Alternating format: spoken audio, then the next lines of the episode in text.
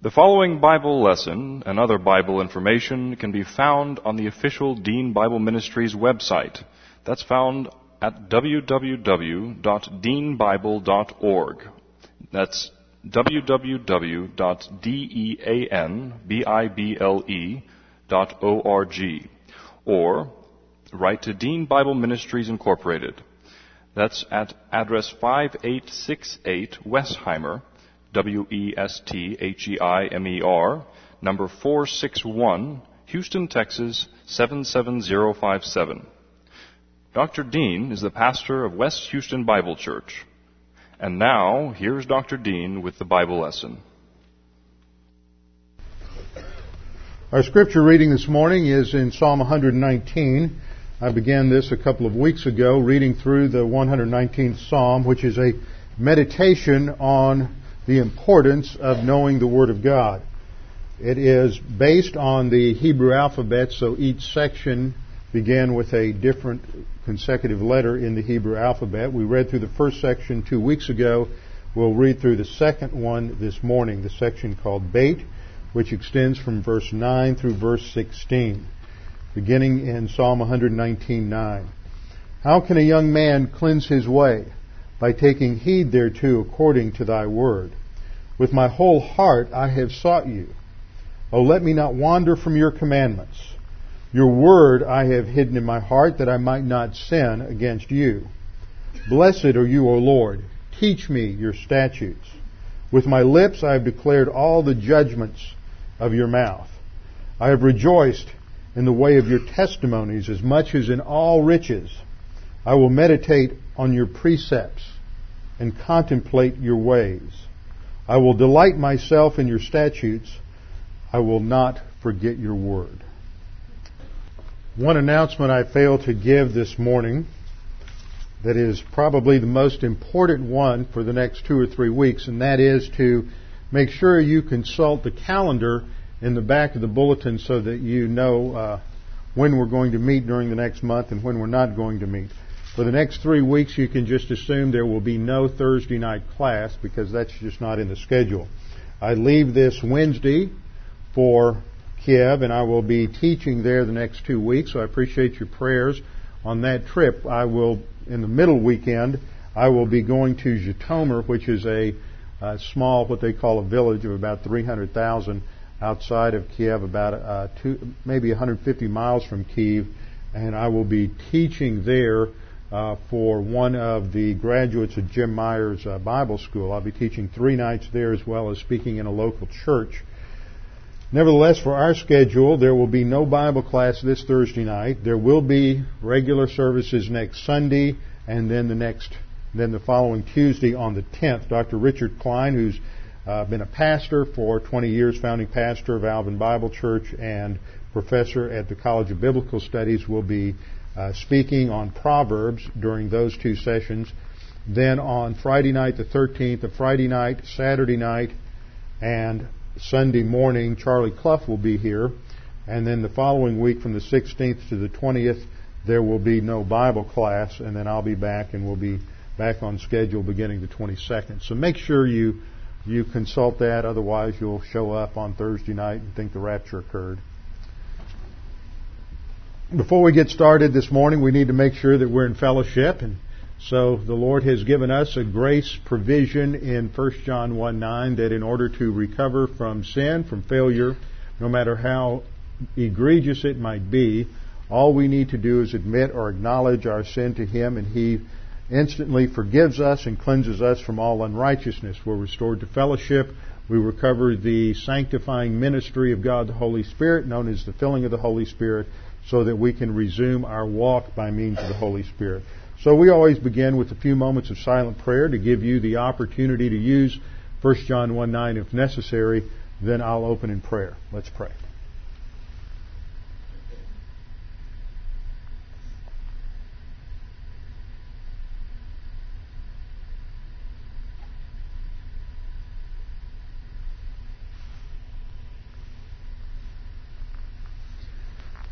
Father, we are indeed grateful as we begin this new year that you have given us salvation through the Lord Jesus Christ, that your grace has been shed abroad in our hearts, and we have come to understand the magnificence of your love for us is demonstrated through the fact that you sent your Son to die on the cross for us. Father, this was the beginning of the Christian life when we have faith alone in Christ alone, and then we have responsibilities and duties as we advance in the spiritual life. And now, Father, as we continue our study on the basic responsibilities of our priesthood and duties of our ambassadorship, we pray that you would uh, help us to focus on these things and understand them perhaps in a fresh way. That God the Holy Spirit would use this as He produces spiritual maturity in our lives. We pray this in Christ's name. Amen. In the last few weeks, we have been continuing our study on the basics related to the Christian life. And I have organized it, this section called uh, Foundation for Living, in three ways. We looked at the foundations or the basic spiritual skills over the first five weeks confession, filling and walking by the Holy Spirit, the faith rest drill, grace orientation, and doctrinal orientation. Then we shifted to talk about the uh, duties and responsibilities of our priesthood and the duties and responsibilities of our ambassadorship. So I thought I would put this together in a little chart. And here we have you, the believer. And you have duties, responsibilities towards God in relationship to your priesthood. And you have duties and responsibilities in your ministry to mankind, and this relates to the doctrine of ambassadorship. So we are both royal priests and royal ambassadors. Under priesthood, we've looked at prayer because prayer is directed toward God and is pictured in the Old Testament through the burning of incense. And it shows the, the intercessory prayers of the saints, of the believers going up to God. That is part of our priesthood. Last time Two weeks ago before Christmas, we looked at Bible study. This incorporates two aspects, not only the coming to church and studying the Word in an in-depth environment where you have a trained pastor teacher who is uh, taking you into the depths of the Word of God and teaching not only the milk of the Word, but also the uh, meat of the Word, which is necessary for spiritual growth but also that you as an individual believer priest need to be reading your Bible. Not because you're going, you can necessarily grow as a result of that. I mean, you pick up, as I used the analogy last time of somebody panning for gold. There are principles you will be reminded of. There are promises that you'll be reminded of. You need to know the people, the places, the events of Scripture, and just to be reminded of that and to learn about that so that when a pastor is teaching the Word, uh, you're not uh, out there wondering who he's talking about when he mentions people like Mephibosheth or Maher Shalal Hashbaz or some of the other people in the Old Testament. See, that'll give you something to do today. You can look those names up in a concordance and find out who they who they were. But Bible study at both levels is important so that you are a knowledgeable believer. This morning we're going to look at an aspect of our priesthood related to giving. Now giving is interesting because it relates both to our priesthood and to our, our, ambassadorship. As scripture says, giving is part of the sacrifices we bring to God, so that relates to the priestly function. And it is often used, the giving to the local church, used for for uh, the support of the local church, for missions and other ministries, and so that relates to our ambassadorship. So giving can fall under either of these two categories. Then, when I get back from Ukraine, we'll talk about witnessing as a function of our royal ambassadorship. So this just orients you to where we're going. In fact, the uh, last class on witnessing will come, uh, and when I, as I said, when I return, and that will be the last class in the series. And then at the end of January, we will go back to our study in Revelation. So this orients you to where we are in terms of our priesthood and our ambassadorship. Now let's look at what the Bible says about giving. Giving is one of those doctrines that, at least from my background and my perspective, and many of the pastors that I associate with, is something we don't like to talk about. We're so sensitive, I think, to the uh, pastors and ministries and television evangelists that overemphasize money and put it in a wrong perspective and teach error about it and basically spend most of their time dunning the sheep or fleecing the sheep uh, for financial support instead of teaching the word that we err by going in the opposite direction and we hardly say anything about it. So every now and then when I get into this study, I get uh, corrected a little bit as a pastor to recognize that it's important to talk about giving, that the Bible says a tremendous amount about money and how the believer is to responsibly use his money as unto the Lord. And so we shouldn't shy away from the topic, even though at times it seems like it gets a little close to home because it starts hitting us in our pocketbook. There are several misconceptions that people have about uh, what the Bible teaches about money, and most of these are the result of not understanding the distinctions in the Scripture between the Old Testament dispensation of the Mosaic Law and the New Testament dispensation of the church. In the Old Testament, there were two types of giving two types of giving. There was mandatory giving and there was free will giving under the Mosaic Law. Now, if you go back to Genesis chapter 1 and begin to go through Genesis, the first time you have any mention of financial giving or the giving of financial gifts is when Abraham gives uh, a 10% offering from the spoils when he, when he defeated the uh, four kings at, after they had invaded down through the uh, Jordan Valley and wiped out the cities of the plains. After Abraham defeated them, he brought the spoils back, gave 10% to Melchizedek. That was called a tithe. That's just tithe is just an old English word for 10%. One of the uh, misconceptions that I often hear is that unlearned people use tithe almost as a synonym for giving. Tithe is really a type of giving. It was a 10% gift. And you only have two examples of giving in the book of Genesis. You have Abraham and, and Jacob, and they both give a tithe or a 10% offering to the Lord. But they are not mandated. There's no place anywhere in Genesis where you find instruction from God to give 10%. So they are free will offerings to God.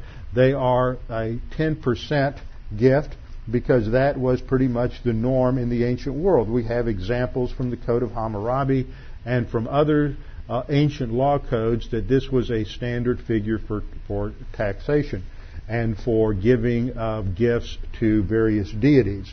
So they gave 10% to God, but it's a free will offering. It wasn't mandated, and as far as we can tell, that was the only time in the course of their lives that they gave this. It was a one-time free will gift uh, based on 10%. When the Mosaic Law came along, there were uh, tithes and free will offerings that were laid out in the Mosaic Law.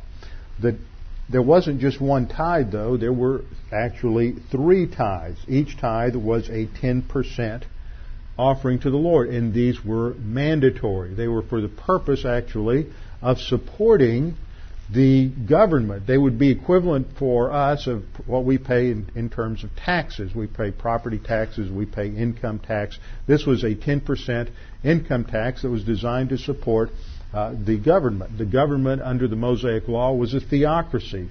In a theocracy, God is the head of the government. God rules, and God was the ultimate ruler, but He administered the kingdom initially through the priesthood.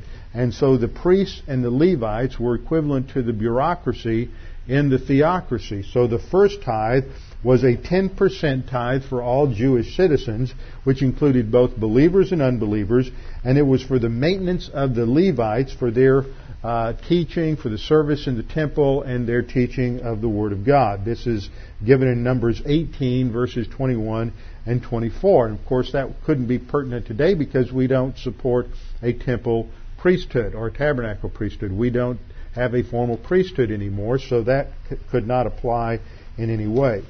The second tithe was a again a 10% tithe for all Jewish citizens, both believers and unbelievers, to support the cost of the Lord's sacrifices, the sacrifices in the temple. This is laid out in Deuteronomy chapter 14 verses 22 through 24. So you had 20% of the income went to the nation to support the Levites and then to support the ritual in the tabernacle and later the temple.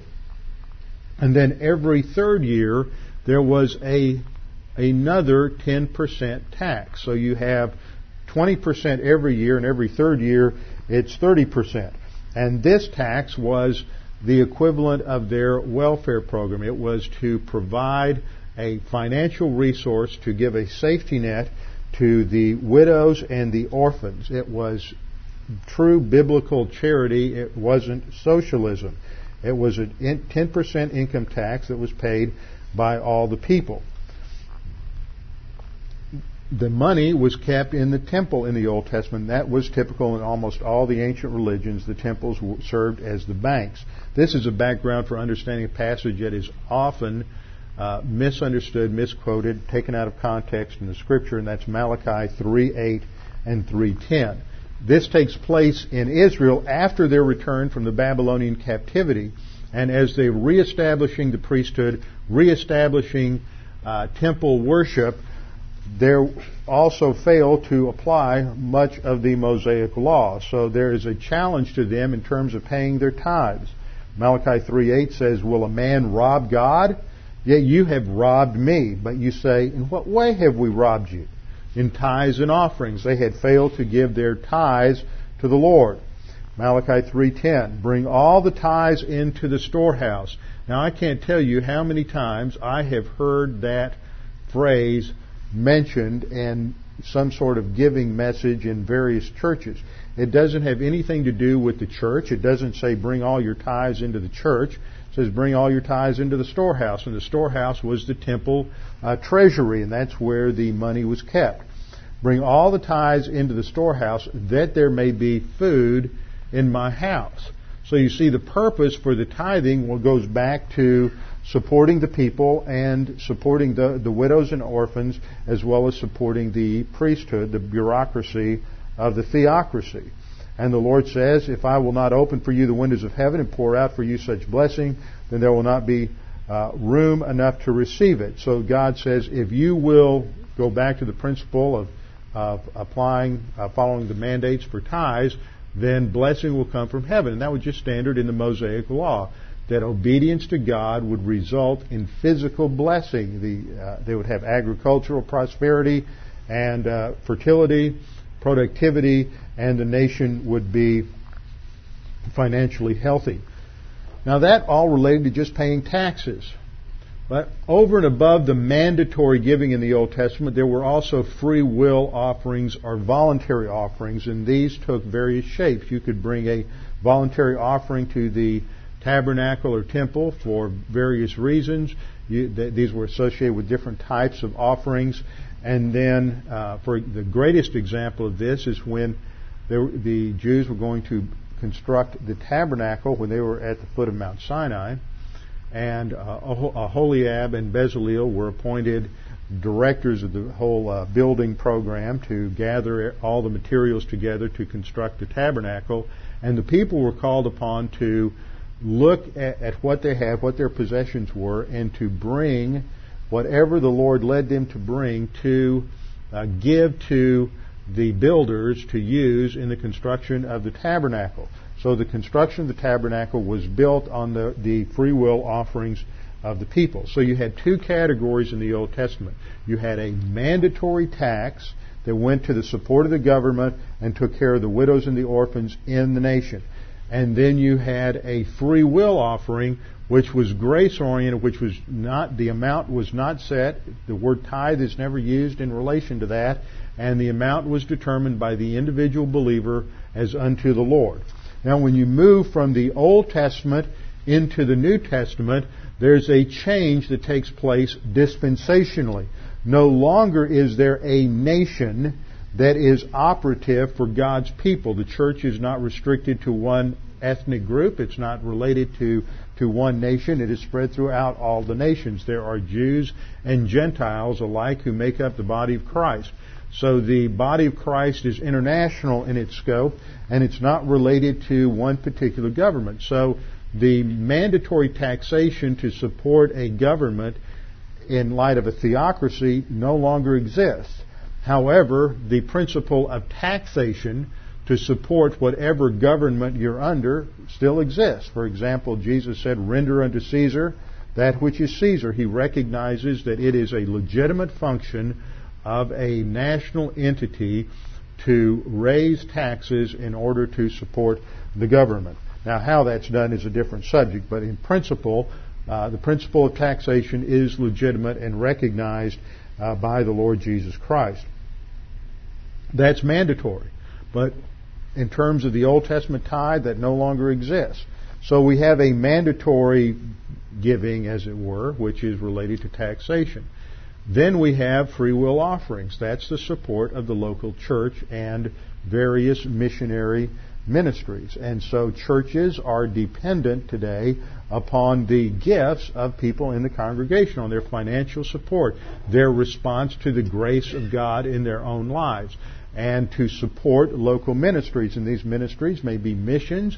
These ministries may have to do with uh, what what is usually classified as domestic uh, missions, uh, home missions, where you support various ministries that are involved in evangelism, uh, seminaries, Christian camping, things of that nature that, that are operational in this country, as well as uh, foreign missions where you're supporting people uh, like Moses Onwubiko or Jim Myers or uh, Ralph LaRosa or any number of these missionaries who go to another culture and spend their lives teaching the Word and evangelizing in those foreign cultures. So you have all of these different functions are completely dependent upon the grace giving of believers.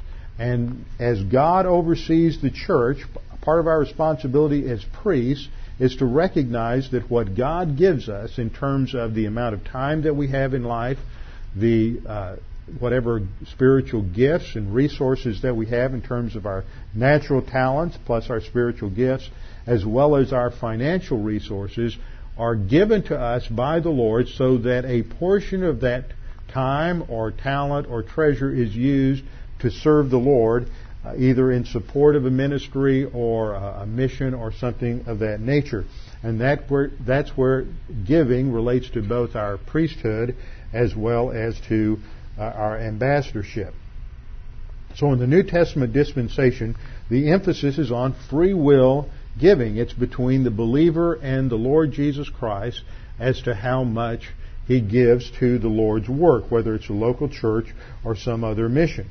Now, in the New Testament, we have an example of giving and Paul's instruction related to giving in two epistles that are both directed to the same congregation, and that is a congregation in Corinth. And so to get the background, I want to have you turn to 1 Corinthians chapter 16 and we'll go over a few background items just to make sure that you understand the context.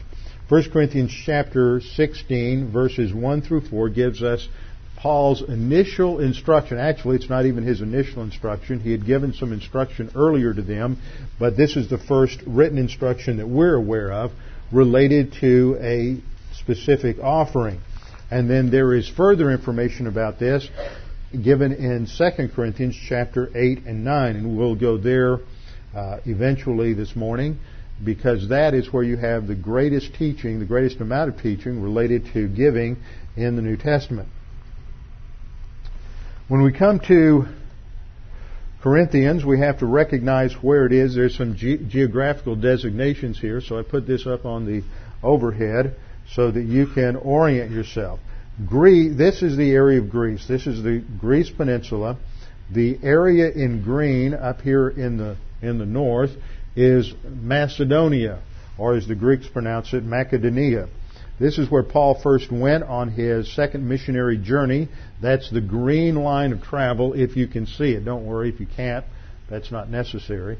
He landed here at Neapolis, and first he went to Philippi, uh, where he uh, founded a church there at Philippi. That's where he uh, witnessed uh, to Lydia, down who was a uh, merchant, and she was down by the river with other proselytes praying.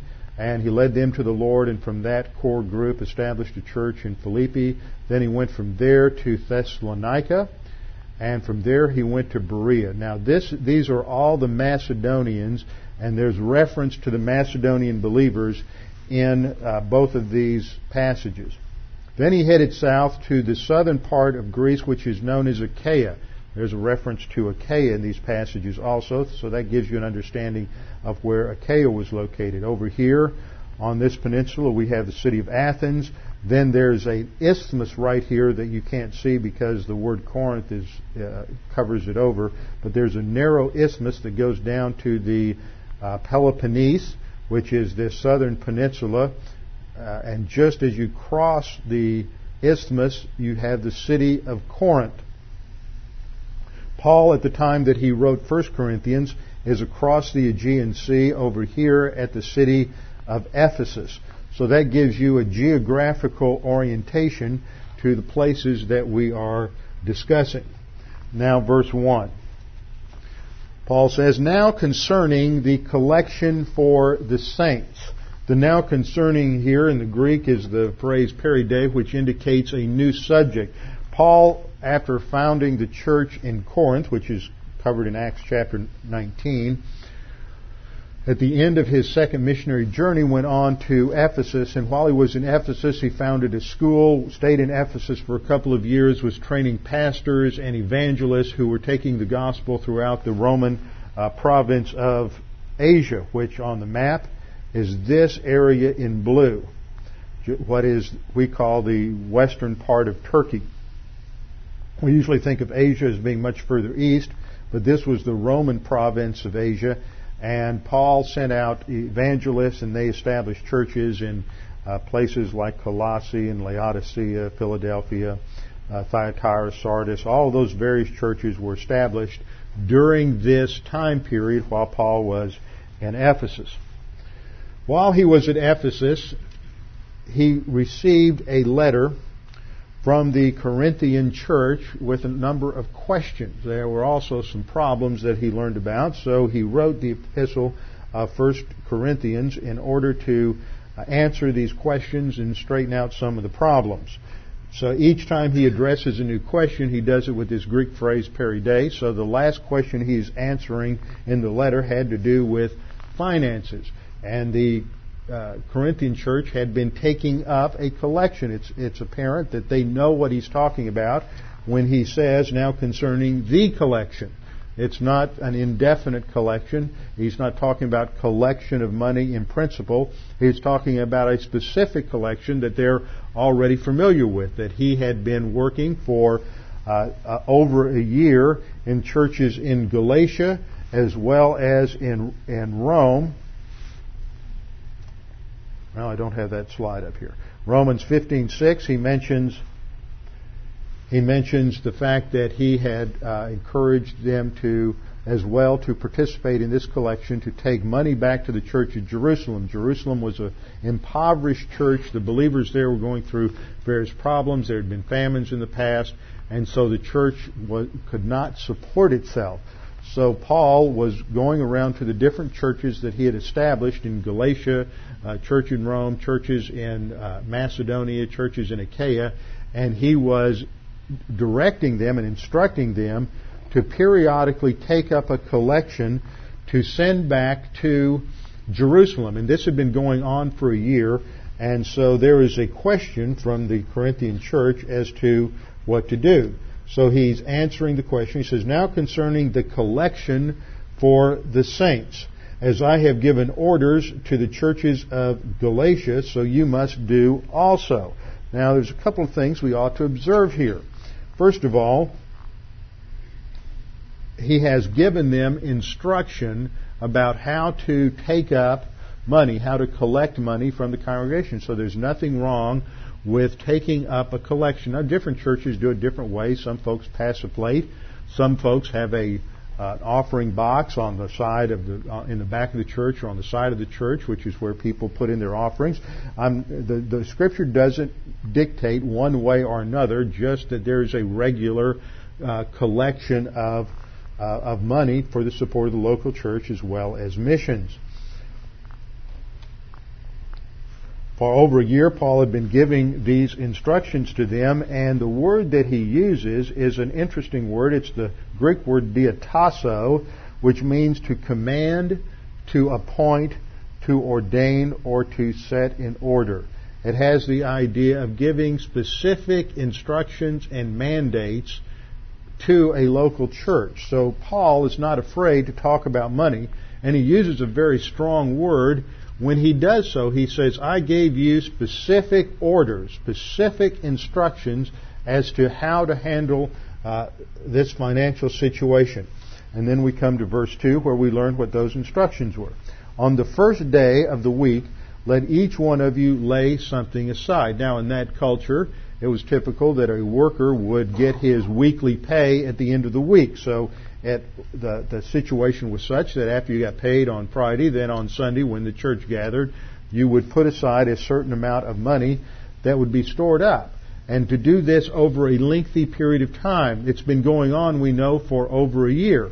So a couple of observations are in store. First of all, Paul recognized the principle of having planned giving.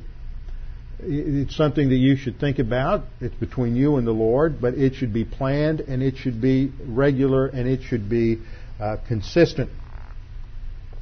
Another thing that we note here is that Paul recognizes that the legitimacy of taking up a collection for specific purposes, for specific uh, situations or specific uh, problems. For example, we've got some things that are coming up here. We have a pastors' conference in March, and there are various people who have asked questions if there's a way to uh, financially contribute to help support that. We're hoping that we can provide a number of things for the pastors while they're here so that this does not become a, a financial burden for them. Many times uh, these men are unable to come to conferences because they're pastoring small churches and they just don't have the financial resources to travel across the country or stay in a hotel room or to pay for the meal. So we're trying to uh, provide a scholarship for them uh, in terms of hotel rooms and to provide at least breakfast, if it's not included with the room, to provide breakfast and a noon meal for the pastors.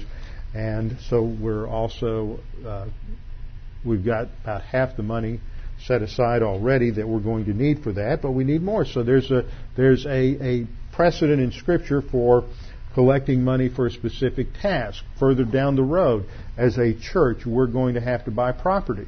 And so we need to start setting aside money now for that future time when we want to buy property. When the time comes, we don't want to say, okay, we need to raise four or five hundred thousand dollars in the next couple of weeks. Let's do it now. Now we need to plan on it ahead and take a certain amount of money each week that is set aside for the purpose of that eventual purchase of property. And that's what we do every month at the end of the month after we balance the books, whatever comes in. Uh, for now, we're following this procedure that whatever comes in above and beyond our monthly expenses, we're setting aside 50% of that amount uh, for the future purpose of uh, property. And for now, we're using some of that just to finish uh, dealing with uh, things that have to be done with this new property. But that's how we, we're approaching that. There's also things that people can do individually in terms of their own financial planning, estate planning, things of that nature, in terms of uh, giving for local church or for for various missions. So Paul is not at all reticent about telling people how they should go about giving and how uh, this should be prioritized in their lives. On the first day of the week, let each one of you lay something aside. Notice he didn't say lay uh, 10% aside. He said lay something. It's indefinite. It's between you and the Lord as to how much you give. Storing up as he may prosper. That's the guideline. It is proportional giving in proportion to how the Lord has prospered you. It is a response to God's grace in your life, an expression of gratitude. And then he concludes that verse by saying that there may that there be no collections when I come.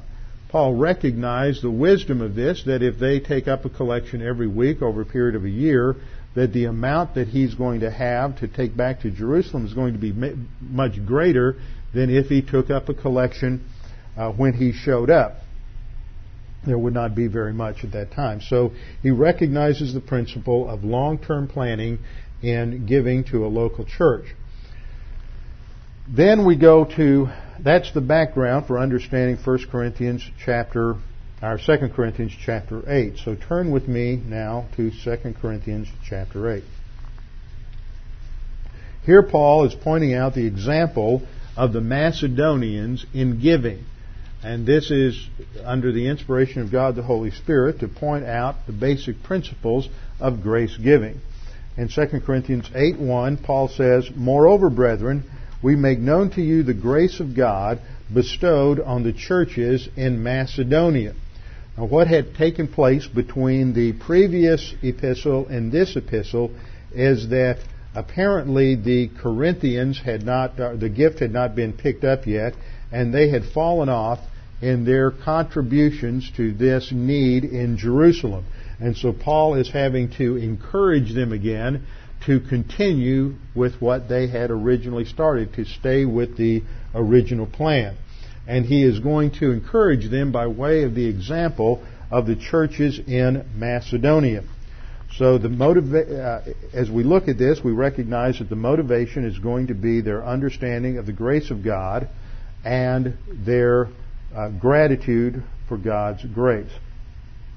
So verse 1 reads, Moreover, brethren, we make known to you the grace of God bestowed on the churches of Macedonia, that in a great trial of affliction, the abundance of their joy and their deep poverty abounded in the riches of their liberality. Now, this gives us an idea of what was going on in the ancient world. None of these churches were wealthy, at least uh, not by our standards at all. They were made up of people who were uh, from the lower echelons of society, although there were some aristocrats, there were some that were fairly well to do. The vast majority of the, the believers were not people who were, were wealthy, yet they were willing to give and to make sacrifices. Now, the concept of sacrifice, as we study this, doesn't necessarily entail the killing of an animal sacrifice, and if you look at Webster's, gives an excellent definition in the English, is an act of offering to a deity something valuable. The act of giving up something or setting aside something of value, such as time, money, or energy, in order to do something else. And that's what the sacrifice is. It is recognizing that, sure, I could take this money and I could use it for uh, going out to eat. I could use it to uh, for whatever personal pleasure I might want to use it for, but I recognize that this is needed uh, in other places. It's more important for it to be used by the Lord. There are people who have need, there are ministries that have need, and so a decision is made to give a certain portion to the support of local churches, support of missions. What we see in this example with the Corinthians is that they're not giving out of the excess that they have. They don't look at their paycheck and then after they pay all the bills decide, okay, I want to give this much.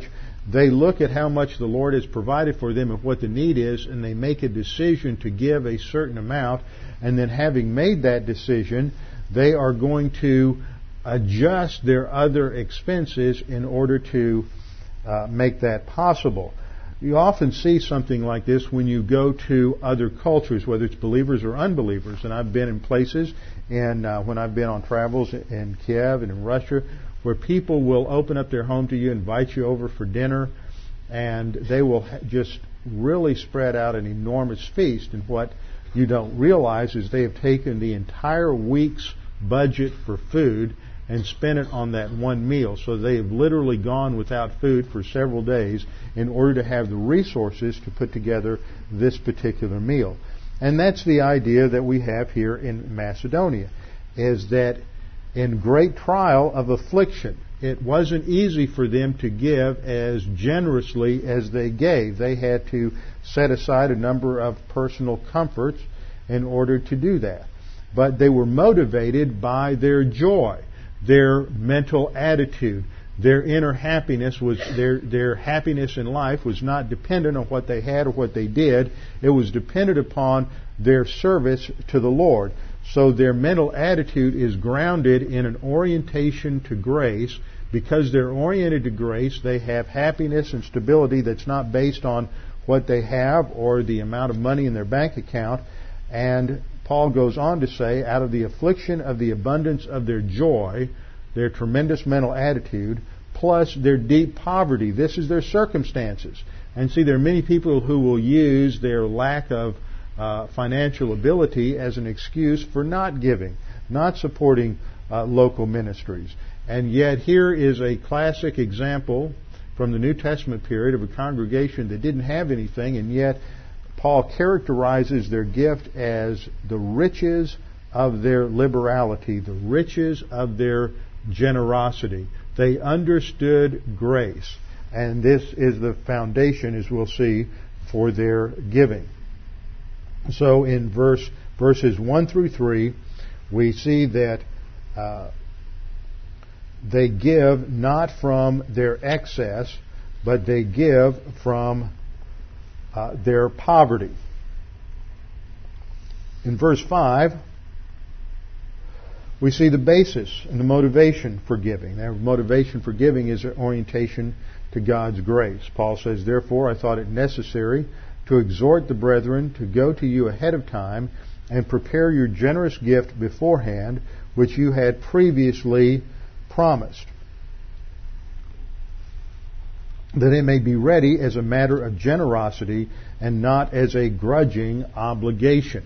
The point is that it's motivated by grace. It's motivated by gratitude, and as they come to understand uh, the Word of God, they are and all that God has done for them, then they give in uh, very generously.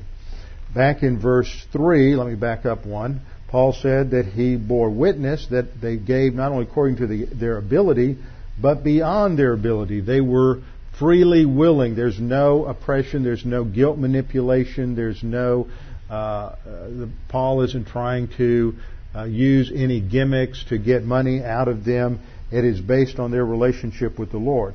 Now, this phrase, according to their ability, uh, when he says, I bear witness that according to their ability and beyond their ability, that doesn't mean that when they gave beyond their ability that they went into debt to do it. What it means is that they gave beyond what you would expect them to give because of what they had, what their resources were. You might expect them to only give a certain amount, but they were willing to give up in other areas so that they could give even more. You don't want to get into debt. You need to be very careful about this in giving, and frequently I make the point when I teach on giving is that too often believers today get caught in traps related to indebtedness. Credit card debt is just out of control. We carry debt on credit card, we carry debt on our cars, our homes, all these things. And then we hear of certain financial needs and we'd really like to help, but we don't have the financial resources because we're strung out on debt. So you should manage your finances in such a way that you are able to pay off all of your credit card debt every month so that you can go from month to month and if needs come up that the Lord brings to your attention, then you are, have not hamstrung yourself by getting into debt. I taught that several years ago. Recently, I was talking to someone, and they said, "You know, it's taken me three years, but I'm out of debt on my credit card as of this month." I said, "Really? What encouraged you to do that?" I said, "You did." Amazing. Somebody listens to me every now and then. He said, "I really, really hit me when I realized how." Uh, it hindered me from being able to properly give to the local church and other ministries because I was having to pay off this enormous credit card debt. So I made it a point to to uh, pay it all off and to get out of debt. And so this is something that we should all pay attention to. The motivation for giving is our orientation to God's grace. The uh, the Macedonians recognized that giving was partnership with other believers in serving the Lord. And uh, 2 Corinthians chapter 8 in verse 4, the uh, Paul says, I bear witness that according to their ability and beyond their ability they were freely willing, imploring us with much urgency that we would receive the gift and the fellowship, and that word is koinonia for partnership, and the partnership of the service or ministry to the saints. So giving is a way in which we become partners with one another in achieving certain goals. When we look at someone who comes to the Lord uh, on the mission field. We are partners in that by virtue of our financial support. Sometimes you see somebody go on the mission field and they're there in a particular area for 10, 15, 20 years and one person gets saved. And it may cost $50,000, $100,000, $200,000 to support that missionary for all that time, but that one soul is worth it. And over time, we never know what the fruit of that ministry might be. So we need to become excited about the opportunity of being participants in the ministry, whether it's with the local church or with various missions. But the foundation for giving is then given in verse 5. And not only as we had hoped, but they first gave themselves to the Lord and then to us by the will of God. So the foundation and the priority in their giving was first of all their relationship to the Lord and secondly the giving. See, giving is not a means to spiritual growth, it's not a means to spirituality, it's the result of our spiritual growth. As we learn more about the grace of God, we learn more about what He has done, we learn more about how He is working through various ministries around the world, then we are motivated by our relationship with the Lord to get involved financially with these ministries. We don't get involved with those ministries thinking that somehow we're going to gain favor with God and impress Him with our uh, generosity. Let's skip down to verse 9. Verse 9, we see again that the foundation is understanding God's gift of salvation. Paul says to the Corinthians, For you know the grace of our Lord Jesus Christ, that though he was rich, Yet for your sakes he became poor, that you through his poverty might become rich. So the standard for giving is what Jesus Christ did on the cross. Uh, John 3:16, for God so loved the world that he gave his only son. That's the standard for giving. It is a standard that goes beyond measure.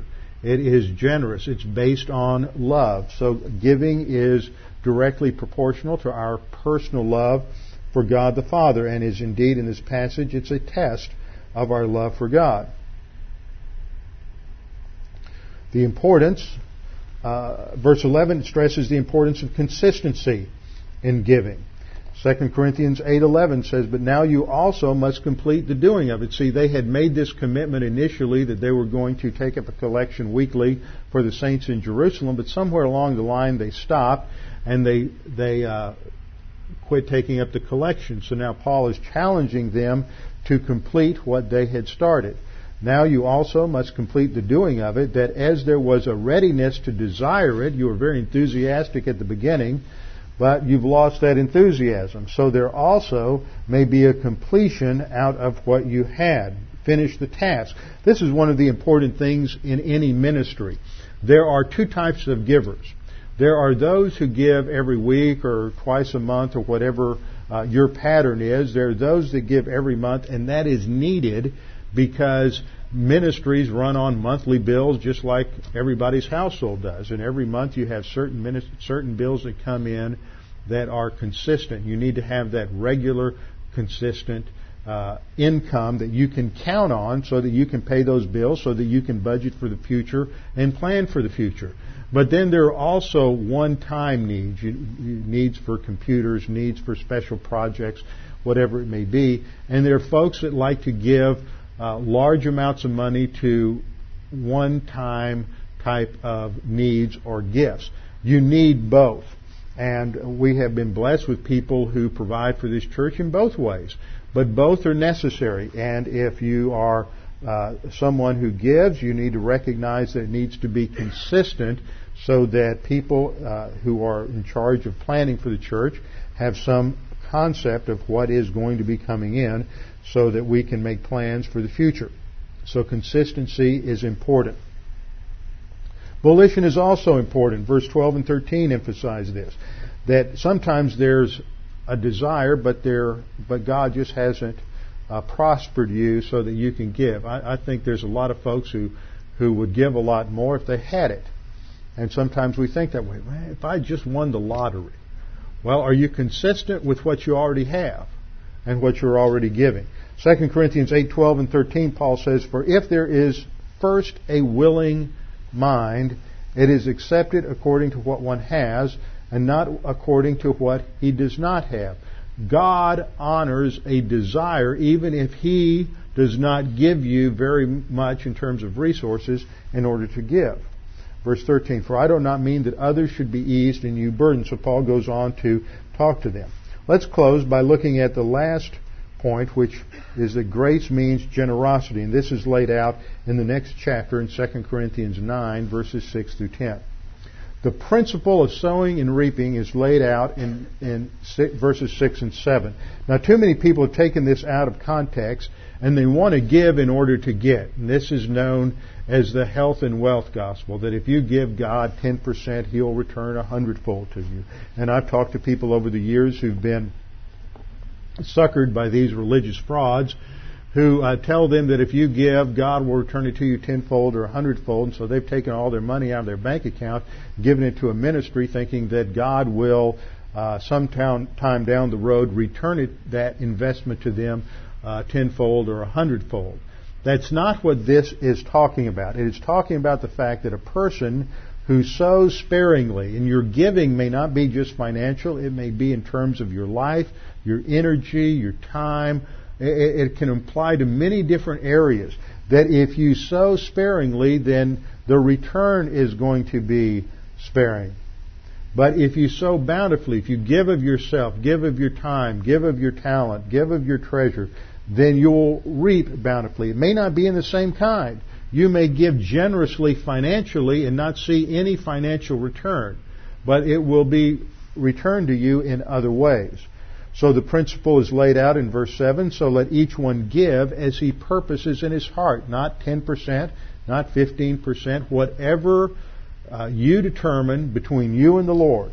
Let each one give as he purposes in his heart, not grudgingly or out of necessity. There shouldn't ever be guilt manipulation when it comes to taking up a collection in church. And I've seen, I can't not, I don't have near enough time to tell you some of the things that I have seen in this regard over the years. It's just incredible the manipulation that takes place in churches to get money out of people's pockets. We need to learn to relax and trust God, the Holy Spirit, to move people and to provide the resources. God's work, done God's way, is never going to suffer for God's resources. We need to trust Him and He will provide.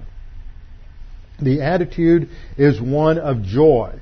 God doesn't want people giving and then saying, well, I just wish I didn't have to give that money. I'd rather use it some other way. God would rather use it some other way.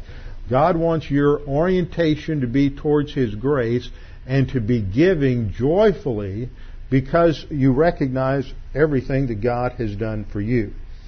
Verse 8 states, And God is able to make all grace abound to you. God is going to take care of you. God is going to provide for each one of us. And as we give and as we're involved in financial giving, then the Lord is going to take care of us because He is the one who sustains us in every area of life. God is able to make all grace abound toward you, that you, always having all sufficiency in all things, may have an abundance for every good work. God is always going to supply uh, everything that we need. This is concluded in verse 10. Now may he who supplies seed to the sower and bread for food supply and multiply the seed you have sown and increase the fruits of your righteousness. So Paul is praising the Corinthians because of their desire to give, but they have fallen short and they haven't come through with it, and now he's challenging them to, to move forward. What we've learned from this is the foundation for giving is our understanding of the cross. Giving is a result of our gratitude towards God's grace. There's not a set amount in the church age. It is proportional as God has prospered each one of you. And yet it is the gifts of the congregation, gifts of individual believers that has sent missionaries throughout all the world. You cannot imagine how many missionaries have gone out from Britain in the 19th century and the United States in the late 19th century and 20th century. They've taken the gospel all over the world. And most of the gifts that support most of those ministries, the, the camps, the seminaries, the churches, are not the big gifts of $1,000 offerings or $5,000 offerings, gifts from wealthy individuals. Those are great and those are needed.